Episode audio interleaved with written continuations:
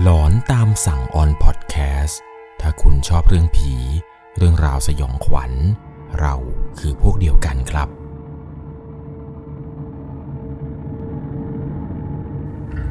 สวัสดีครับทุกทุกๆคนครับ ขอต้อนรับเข้าสู่หลอนตามสั่งอยู่กับผม 1 1 LC สำหรับเรื่องราวความสยองขวัญในวันนี้ครับ เรียกได้ว่าเป็นการเล่นพิเลนแบบเล่นแปลก เพราะว่าผู้หญิงคนนี้ครับ ที่เธอนั้นส่งเรื่องเล่าเรื่องราวความสยองขวัญเข้ามา ในแฟนเพจ Facebook 1 LC นั้น เธอบอกว่าเธอมีประสบการณ์จากการที่เธอนั้นไปเล่นแปลกๆ ซึ่งการเล่นแปลกๆ แบบนี้ครับ ผมเชื่อว่าแทบจะไม่มีใครเคยทำหรือมีใครอยากจะลองทำมาก่อนอย่างแน่นอน เพราะว่าเธอนั้นไปเอาขี้เท่าศพ ซึ่งศพที่เสียชีวิตนั้นก็คือแม่ของตัวเอง เธอไปนำขี้เท่านั้น มาป้ายตาตัวเอง เพื่อที่หวังว่าจะได้เห็นแม่ตัวเองอีกครั้งหนึ่ง เรื่องราวความสยองขวัญในวันนี้เนี่ย ก่อนจะเข้าไปรับชมรับฟังกัน ก่อนอื่นอย่าลืมนะครับ จะต้องใช้วิจารณญาณในการรับชมรับฟังกันให้ดีๆ เรื่องราวเรื่องนี้ครับ ถูกส่งมาจากผู้ฟังทางบ้านท่านหนึ่ง ชื่อว่าคุณน้ำ คุณน้ำเนี่ยมาแชร์ประสบการณ์แปลกๆครับ เพราะว่าเธอนั้น ดันไปเล่นพิเลน ต้องพาทุกคนนั้นย้อนกลับไปตอนที่เธออายุ 15 ปี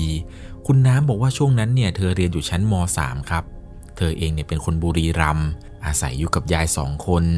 ส่วนแม่เนี่ยไปทำงานอยู่ที่กรุงเทพครับ ในตอนนั้นเนี่ยยายของเธอมีอาการป่วย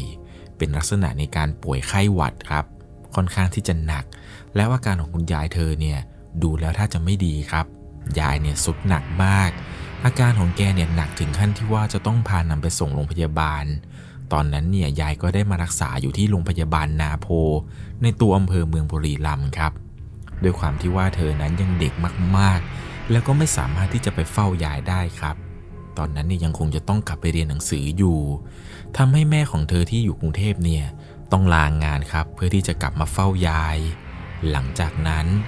สองอาทิตย์ต่อมาครับ เป็นคืนวันอาทิตย์ ช่วงเวลาประมาณสี่ทุ่ม เธอเนี่ยอยู่บ้านคนเดียวครับ เพราะยายนั้นยังไม่หายดี แม่เนี่ยยังคงเฝ้ายายอยู่ที่โรงพยาบาลอยู่ ในตอนที่อยู่บ้านนั้น เธอก็นั่งดูทีวีไปครับ ในระหว่างที่กำลังดูทีวีอย่างสนุกสนาน สักพักหนึ่งเนี่ย เธอได้ยินเสียงหมาเห่า ซึ่งหมาที่เธอเลี้ยงเอาไว้นั้น มันมีท่าทีที่แปลกๆ มันเห่าแบบดีใจ เหมือนจะเห็นว่ายายกลับมา เธอเองเนี่ยก็เลยไปเปิดผ้าม่านดู หน้าบ้านเนี่ยมันไม่มีใคร เธอเนี่ยก็คิดแล้วว่า นี่น่าจะไม่ปกติอย่างแน่นอน ก็เลยตัดสินใจรีบปิดทีวี แล้วก็จะขึ้นห้องนอน ในระหว่างที่กำลังจะเดินไปขึ้นห้องนอนนั้นครับ เธอเนี่ยรู้สึกว่ามันเหมือนกับจะมีคนบิดประตูลูกบิดครับ แต่ด้วยความที่ว่าเธอนั้น ล็อกประตูเอาไว้ เธอเนี่ยได้ยินเสียงคนบิดประตูดังแก๊ก แก๊ก แก๊กทำให้เธอนั้นเริ่มที่จะกลัวครับ อยากจะโทรไปหาแม่ แต่แบตเนี่ยดันหมด ก็ไม่รู้จะทำอย่างไร ก็เลยต้องรีบวิ่งขึ้นไปบนห้องนอน ล็อกประตูห้อง แล้วก็เอาผ้าเนี่ยมาคุมโปงไว้ทั้งคืนจนถึงเช้า พอเช้ามาเนี่ย เธอกำลังจะแต่งตัวไปโรงเรียนครับ โทรศัพท์มือถือเนี่ยก็ชาร์จแบตจนเต็มแล้วจากเมื่อคืน ก็เลยโทรไปหาแม่ครับกาจะบอกแม่ว่าเมื่อคืนเนี่ยมันมีเหมือนกับเสียงใครบางคนมาบิดประตู กลัวว่าจะเป็นโจรเป็นผู้ร้ายจะเข้ามาป้นบ้านหรือเปล่า แต่โทรไปเท่าไหร่ แม่เนี่ยก็ไม่รับครับ โทรไปกี่สายต่อกี่สาย ก็ไม่มีใครรับสาย จนกระทั่งเธอแต่งตัวอะไรเสร็จเรียบร้อยครับกำลังจะไปเรียนหนังสือ จู่ๆก็มีป้าคนหนึ่งครับ แกเนี่ยอาศัยอยู่บ้านถัดไปประมาณสองหลัง ป้าคนนี้แกวิ่งมาหน้าตาตื่นเลยครับ บอกว่าแม่ของเธอนั้น เสียชีวิตอยู่ที่โรงพยาบาล เธอเนี่ยตกใจมาก ก็เลยรีบขี่มอเตอร์ไซค์ไปที่โรงพยาบาลทันที พอไปถึงเนี่ยก็เห็นครับ ว่าแม่ตัวเองนั้น นอนเป็นร่างที่ไร้วิญญาณแล้ว เธอเนี่ยแทบจะเป็นลม เพราะว่าเป็นเรื่องราวที่เกิดขึ้นเร็วมากครับ ยังไม่ทันได้ตั้งตัวด้วยซ้ำไป หมอเนี่ยสันนิษฐานว่า แม่ของเธอนั้น เสียชีวิตจากอาการหัวใจวายเฉียบพลัน หลังจากนั้นมาก็ได้มีการนำศพของแม่ครับ กลับมาทำพิธีที่บ้าน ซึ่งบ้านของเธอนั้นก็จะเป็นบ้านไม้กึ่งปูน ชั้นบนเนี่ยจะเป็นไม้ ส่วนชั้นล่างเนี่ยก็จะเป็นปูนครับ ตามประเพณีทางภาคอีสานเนี่ยเขาก็จะมีการนำศพนะครับ มาประกอบพิธีศพกันที่บ้าน ซึ่งศพของแม่เธอนั้น ก็ตั้งอยู่ที่ชั้นล่างของบ้านครับ ในคืนนั้นเนี่ยแขกผู้หลักผู้ใหญ่ที่เป็นญาติกันเพื่อรู้ข่าว ก็พากันมาที่บ้านของเธอ คืนแรกเนี่ยทุกอย่างปกติดีครับ คืนต่อๆมา ก็ไม่ได้พบเจอหรือว่าพบเห็นวิญญาณของแม่ตัวเองเลยนะครับ ทุกอย่างเนี่ยยังคงราบลื่นไปได้ด้วยดี จนมาถึงวันที่เผาครับ มาถึงวันที่ชาปนากิจนั้น เขาก็จะให้ลูกหลานนะครับ ขึ้นไปเก็บกระดูกแม่ เพื่อนำกระดูกนั้นมาใส่ในอัฐิด้วยความที่เธอนั้นรักแม่มากๆ แล้วก็อยากจะเห็นแม่ คิดถึงแม่มากครับ ในจังหวะที่ทุกคนกำลังเผลอเธอเนี่ยแอบเอามือไปจิ้มกับขี้เท่า แล้วก็นำมาป้ายตาตัวเอง ตอนนั้นเนี่ยเธอบอกว่า ตอนที่ลืมตาขึ้นมาครับ มันก็ไม่ได้ผิดปกติอะไร ไม่ใช่ว่าป้ายปุ๊บ จะเห็นวิญญาณของแม่ทันที แต่ว่าหลังจากวันนั้นนั่นแหละครับ เรื่องราวแปลกๆเนี่ยมันก็เริ่มเกิดขึ้น ตอนนั้นเนี่ยยายยังไม่ออกจากโรงพยาบาลเลยครับ ยายของเธอเนี่ยยังคงป่วยอยู่ทำให้เธอนั้นจะต้องอยู่บ้านคนเดียว มันก็เกิดเรื่องแปลกๆขึ้นครับ เช่นว่าในตอนกลางคืน เธอเนี่ยจะได้ยินเสียงเหมือนมีคน เดินไปเดินมาอยู่บนบ้าน ด้วยความที่ว่าบ้านชั้นบนเนี่ยมันเป็นบ้านไม้ เสียงเนี่ยจะค่อนข้างที่จะชัดเจนมากๆ เป็นเสียงคนเดินไป เดินมา บางค่ำบางคืน ก็มีเสียงเหมือนกับคนนั้นกระทืบเท้าลงบนพื้นบ้าน เธอเนี่ยถึงขั้นทำอะไรไม่ถูก บางคืนเนี่ยนอนร้องไห้ แต่เธอก็ต้องทำใจทนอยู่กับเสียงนี้ให้ได้ จนกระทั่งยายเนี่ยเริ่มที่จะหายดีครับ หมอเนี่ยบอกว่าให้ยายนั้นสามารถกลับมารักษาตัวต่อที่บ้านได้ อาการของยายเนี่ยค่อนข้างที่จะทรงตัวแล้ว ตอนที่ยายกลับมาเนี่ยเธอเองก็เล่าเรื่องราวทั้งหมดที่เกิดขึ้นให้กับยายฟังครับว่า ก่อนที่แม่จะเสียเนี่ยในคืนนั้นเนี่ยหมามันหอน แล้วก็เหมือนกับว่าจะมีคนเนี่ยพยายามจะเข้าบ้านนะยาย เป็นเสียงบิดลูกบิดประตูแบบดังแก๊กแก๊กแก๊กหนูเนี่ยได้ยินชัดเจนเลย ว่าเขาเนี่ยกำลังจะเข้ามา ยายก็บอกว่าสงสัยนี่จะเป็นขวัญของแม่เองนั่นแหละ คนที่สารเขามีความเชื่อกันว่าก่อนคนจะตายเนี่ย วิญญาณจะออกจากร่างไปโดยที่ไม่รู้ตัว สงสัย ไอเสียงที่หนูได้ยินว่าใครจะเปิดประตูนั้น น่าจะเป็นวิญญาณของแม่เองนั่นแหละที่เขากลับมาบ้าน น่าจะยังไม่รู้ตัวว่าตัวเองนั้นเสียชีวิตแล้ว แต่เธอเนี่ยไม่ได้เล่าให้กับยายฟังนะครับ ว่าเธอนั้นเนี่ยแอบเอาขี้เท่าของแม่ มาป้ายตาตัวเอง จนมีอยู่มาวันหนึ่งครับ เธอเนี่ยกำลังจะไปตากผ้าที่หลังบ้าน ซึ่งกำแพงบ้านเนี่ยมันก็จะติดอยู่กับบ้านอีกหลังหนึ่งแล้วมันก็จะมีโอ่งน้ำใหญ่ ๆ อยู่ประมาณ 3-4 อันอยู่ตรงหลังบ้าน ช่วงเวลาประมาณสามทุ่มกว่าๆนั้น เธอเนี่ยหลังจากที่ซักผ้าอะไรเสร็จครับ ก็จะนำผ้าที่เพิ่งจะซักนั้น ไปตากในตำแหน่งที่เป็นที่ตากผ้า ในระหว่างที่ตากไป ก็รู้สึกเหมือนกับว่ามีคนมองอยู่ตลอดเวลา ตากไปก็ระแวงไปครับ ในระหว่างที่ตากนั้น ความรู้สึกที่เหมือนกับว่ามีคนมองเนี่ย มันเริ่มชัดมากขึ้นครับ เธอเองก็เลยค่อย ๆ หันไปทางขวามือ ปรากฏว่า สิ่งที่เธอเห็นนั้น เธอเห็นแม่ของตัวเองเนี่ยนั่งอยู่บนโอ่งน้ำนั้น สายตาของแม่เนี่ยดูปกติ เหมือนคนธรรมดา แม่เนี่ยไม่พูดแน่แต่จ้องมองเธออยู่อย่างนั้น เธอเนี่ยด้วยความกลัวครับ ไม่รู้จะทำอย่างไร ใจหนึ่งเนี่ยก็อยากจะคุยกับแม่ แต่อีกใจหนึ่งเนี่ยก็บอกว่า แม่เนี่ยมาในรูปแบบที่ไม่ใช่คนนะ แม่กลับมาในครั้งนี้นั้น ถึงแม้จะไม่ได้สยดสยอง หรือขั้นมาแบบน่ากลัว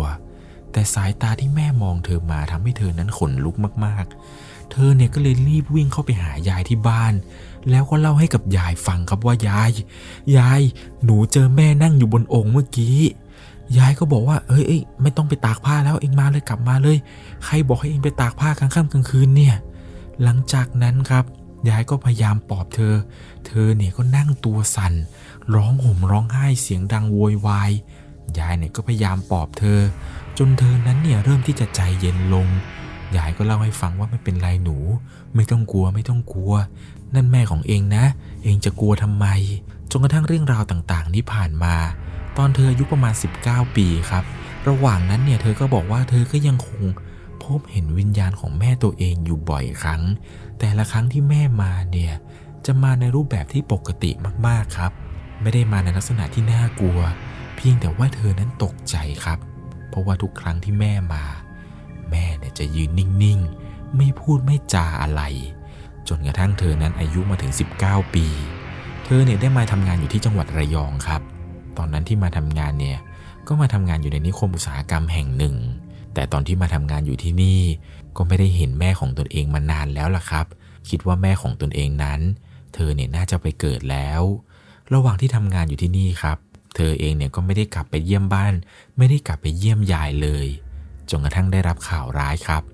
ว่ายายของเธอนั้นเสียชีวิตแล้ว เธอก็เลยจำเป็นที่จะต้องนั่งรถกลับไปที่บ้านทันทีครับ ซึ่งพิธีการงานศพเนี่ยก็จะเหมือนเดิมครับ ศพของยายตั้งอยู่ที่ชั้นล่างของบ้าน แต่สิ่งที่มันแตกต่างกันไปครับ คือเธอนั้นจะต้องขึ้นเป็นนอนอยู่บนชั้นบนคนเดียว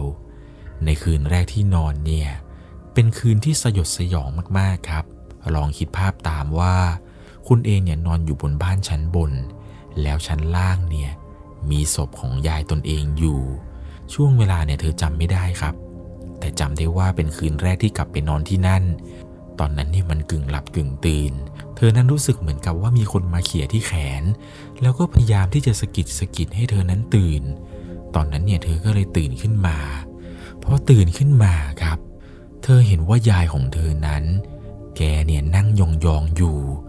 ลักษณะของแกคือ ยายเนี่ยจะตัวเล็กๆครับ แกเนี่ยจะผอมมากๆ ผิวเนี่ยจะแห้งๆหน่อย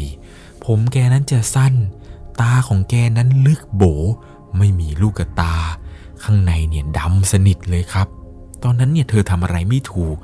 ก็เลยไม่รู้จะทำอย่างไร ก็เลยแกล้งหลับไป ในระหว่างที่แกล้งหลับนั้นครับ เธอได้ยินเสียงเหมือนกับว่า ยายที่นั่งอยู่ข้างๆเธอเนี่ย แกจะร้องไห้เบาๆครับ ร้องเป็นเสียงแบบคนแก่ร้องแบบอยู่อย่างนี้สักพัก จนเสียงนี้เนี่ยมันเงียบไป เธอนั้นก็ไม่รู้ครับ ว่าตัวเองนั้นเผลอหลับไปตอนไหน จนกระทั่งถึงเช้าครับ เช้าขึ้นมาเนี่ย เธอเนี่ยก็ไม่ได้เล่าอะไรให้กับญาติผู้ใหญ่คนอื่นๆ ฟัง ว่าเรื่องที่เธอเจอนั้นเป็นอย่างไร ตลอดสองสามคืนที่ผ่านมาก่อนที่จะถึงวันเผาของยายนั้น เธอบอกว่าจะมีเสียงแปลก เช่นว่าเป็นเสียงเหมือนกับคนแก่เคี้ยวหมากดังแจบแจบบางคืนเนี่ยก็ได้ยินเสียงเดินไปเดินมาอยู่บนบ้านทำให้เธอนั้นนึกถึงตอนที่แม่ของเธอนั้นเสียใหม่ ๆ แล้วเธอกลับมานอนที่บ้าน เธอก็ได้ยินเสียงเหมือนกันเลยครับ เป็นเสียงคนเดินไปเดินมา เรื่องราวแปลกๆ เรื่องราวหลอนๆนี้ เธอก็พบเจอมาเรื่อยๆเรื่อยๆจนกระทั่งถึงวันที่ต้องเผายายครับ ก่อนเผาเนี่ยก็จะมีการเปิดโลงศพ พื่อให้ลูกให้หลานได้ดูหน้าเป็นครั้งสุดท้าย ตอนที่สับเปลอนั้นเปิดโลงศพขึ้นมา เธอเนี่ยตกใจมากครับ เพราะว่าใบหน้าของยายผอมแห้ง แกเนี่ยผมสั้นแล้วก็ตัวนั้นผอมแห้งมากจนเนื้อเนี่ยติดกระดูก ลักษณะเดียวกันกับที่เธอนั้น เห็นในคืนแรกเลยครับ ที่ว่ายายเนี่ยมันนั่งกอดเข่าอยู่ ซึ่งตอนที่ยายก่อนจะเสียเนี่ย ตอนยายแกป่วยนั้น เธอเนี่ยแทบจะไม่ได้กลับมาที่บ้านเลยครับ ด้วยความที่ว่าเธอนั้นเนี่ยมาทำงานอยู่ที่ระยองได้สักระยะหนึ่ง แล้วเธอดันติดโควิดครับ ก็เลยทำให้เธอนั้นไม่กล้าที่จะกลับมาบ้าน กว่าจะไปกักตัวจากโควิด 14 วัน กว่าจะหาย กว่าจะรออะไรอีก มันก็ใช้เวลานานครับ หลังจากที่เธอติดโควิดจนหายแล้ว เธอก็ต้องมาทำงานต่อจนไม่มีเวลาได้กลับไปที่บ้านเลย ต้องบอกเลยว่าลักษณะที่เธอเห็นยายเนี่ย มันตรงมากๆครับกับที่เธอเห็นว่ายายมานั่งอยู่ข้างๆเธอ ซึ่งพอหลังจากงานศพของยายอะไรเสร็จเรียบร้อยครับ ก็ได้กลับมาทำงานอยู่ที่ระยองเหมือนเดิม แล้วก็ให้ป้าเนี่ยเป็นคนดูแลบ้านหลังนั้นแทนทำให้เธอนั้นนึกถึงตอนที่เธอเนี่ยไปเอาขี้เท่าแม่ตัวเองมาป้ายตา ว่าสิ่งที่ทำให้เธอนั้นเห็นวิญญาณของแม่ แล้ววิญญาณของยายเนี่ยมันน่าจะเกิดจากที่เธอนั้นไปเอาขี้เท่าเนี่ยมาทาตาอย่างแน่นอน แต่คุณน้ำเนี่ยบอกว่าตั้งแต่ที่เธอทำมานะครับ ไม่ได้พบเห็นผีตนอื่นเหมือนกับในหนังในละครที่เขาว่ากันว่า ถ้าเอาขี้เท่ามาป้ายตาแล้วเนี่ยจะทำให้เราแบบเปิดโลก เห็นวิญญาณเห็นผีเห็นสัมภเวสีอะไรต่างๆนะครับ คุณน้ำเนี่ยบอกว่าขอยืนยันเลยครับว่า การเอาขี้เท่ามาป้ายตาเนี่ยไม่ควรทำเป็นอย่างยิ่งเลยครับ ยิ่งใครที่จิตอ่อน แล้วเป็นคนกลัวผีอยู่ด้วยเนี่ยยิ่งต้องห้ามทำเลยแหละครับ มันอันตรายมากๆ นี่ก็เป็นประสบการณ์ของคุณน้ำครับ ที่เธอนั้นอยากจะมาถ่ายทอดให้กับทุกคนได้รับฟัง ถึงเรื่องราวแปลกๆที่เธอเนี่ยไปพบเจอมาในชีวิตของเธอ เป็นอย่างไรกันบ้างครับกับเรื่องราวในวันนี้ หลอนกันไหมครับ ผมว่าเรื่องนี้เนี่ยหลอนมากๆนะครับ ใครจะไปคิดล่ะครับว่า จะมีคนกล้าเอาขี้เท่าของแม่ตัวเองเนี่ยมาป้ายตาเพื่อหวังจะให้เห็นวิญญาณของแม่ตนเอง ผมเชื่อนะครับว่าตอนนั้นที่คุณน้ำทำไปเนี่ยอาจจะเพราะว่าด้วยความที่เธอเนี่ยยังคงเด็กอยู่ครับ ก็เลยทำไปด้วยความที่ว่าอยากจะเห็นแม่ด้วยความรักแม่นั่นแหละครับ ใครมีประสบการณ์เคยลองทำแบบนี้มาแล้ว ก็คอมเมนต์บอกเพื่อนๆได้อ่านกันหน่อยนะครับว่ามีใครเคยทำแล้ว แล้วพบเจอกับเรื่องราวแปลกๆอีกยังไงแล้วคอมเมนต์มาเพื่อนๆได้อ่านกันหน่อยสำหรับในค่ำคืนนี้ก่อนจากกันไป ถ้าคุณชอบเรื่องผี เรื่องราวสยองขวัญ เราคือพวกเดียวกันครับ ใครมีเรื่องราวหลอนๆ มีประสบการณ์แปลกๆ ในการพบเจอผี ส่งมาได้ที่ Facebook 1 LC เลยนะครับ ผมยังรออ่าน และฟังเรื่องราวหลอนๆ จากทุกคนอยู่สำหรับในค่ำคืนนี้ ขอให้ทุกคนนั้น นอนหลับฝันดี อย่าเจอผีกันละครับ สวัสดีครับ สามารถรับชมเรื่องราวหลอนๆ เพิ่มเติม ได้ที่ YouTube Channel 1 LC ยังมีเรื่องราวหลอนๆที่เกิดขึ้นในบ้านเรา รอให้คุณนั้นได้รับชมอยู่นะครับ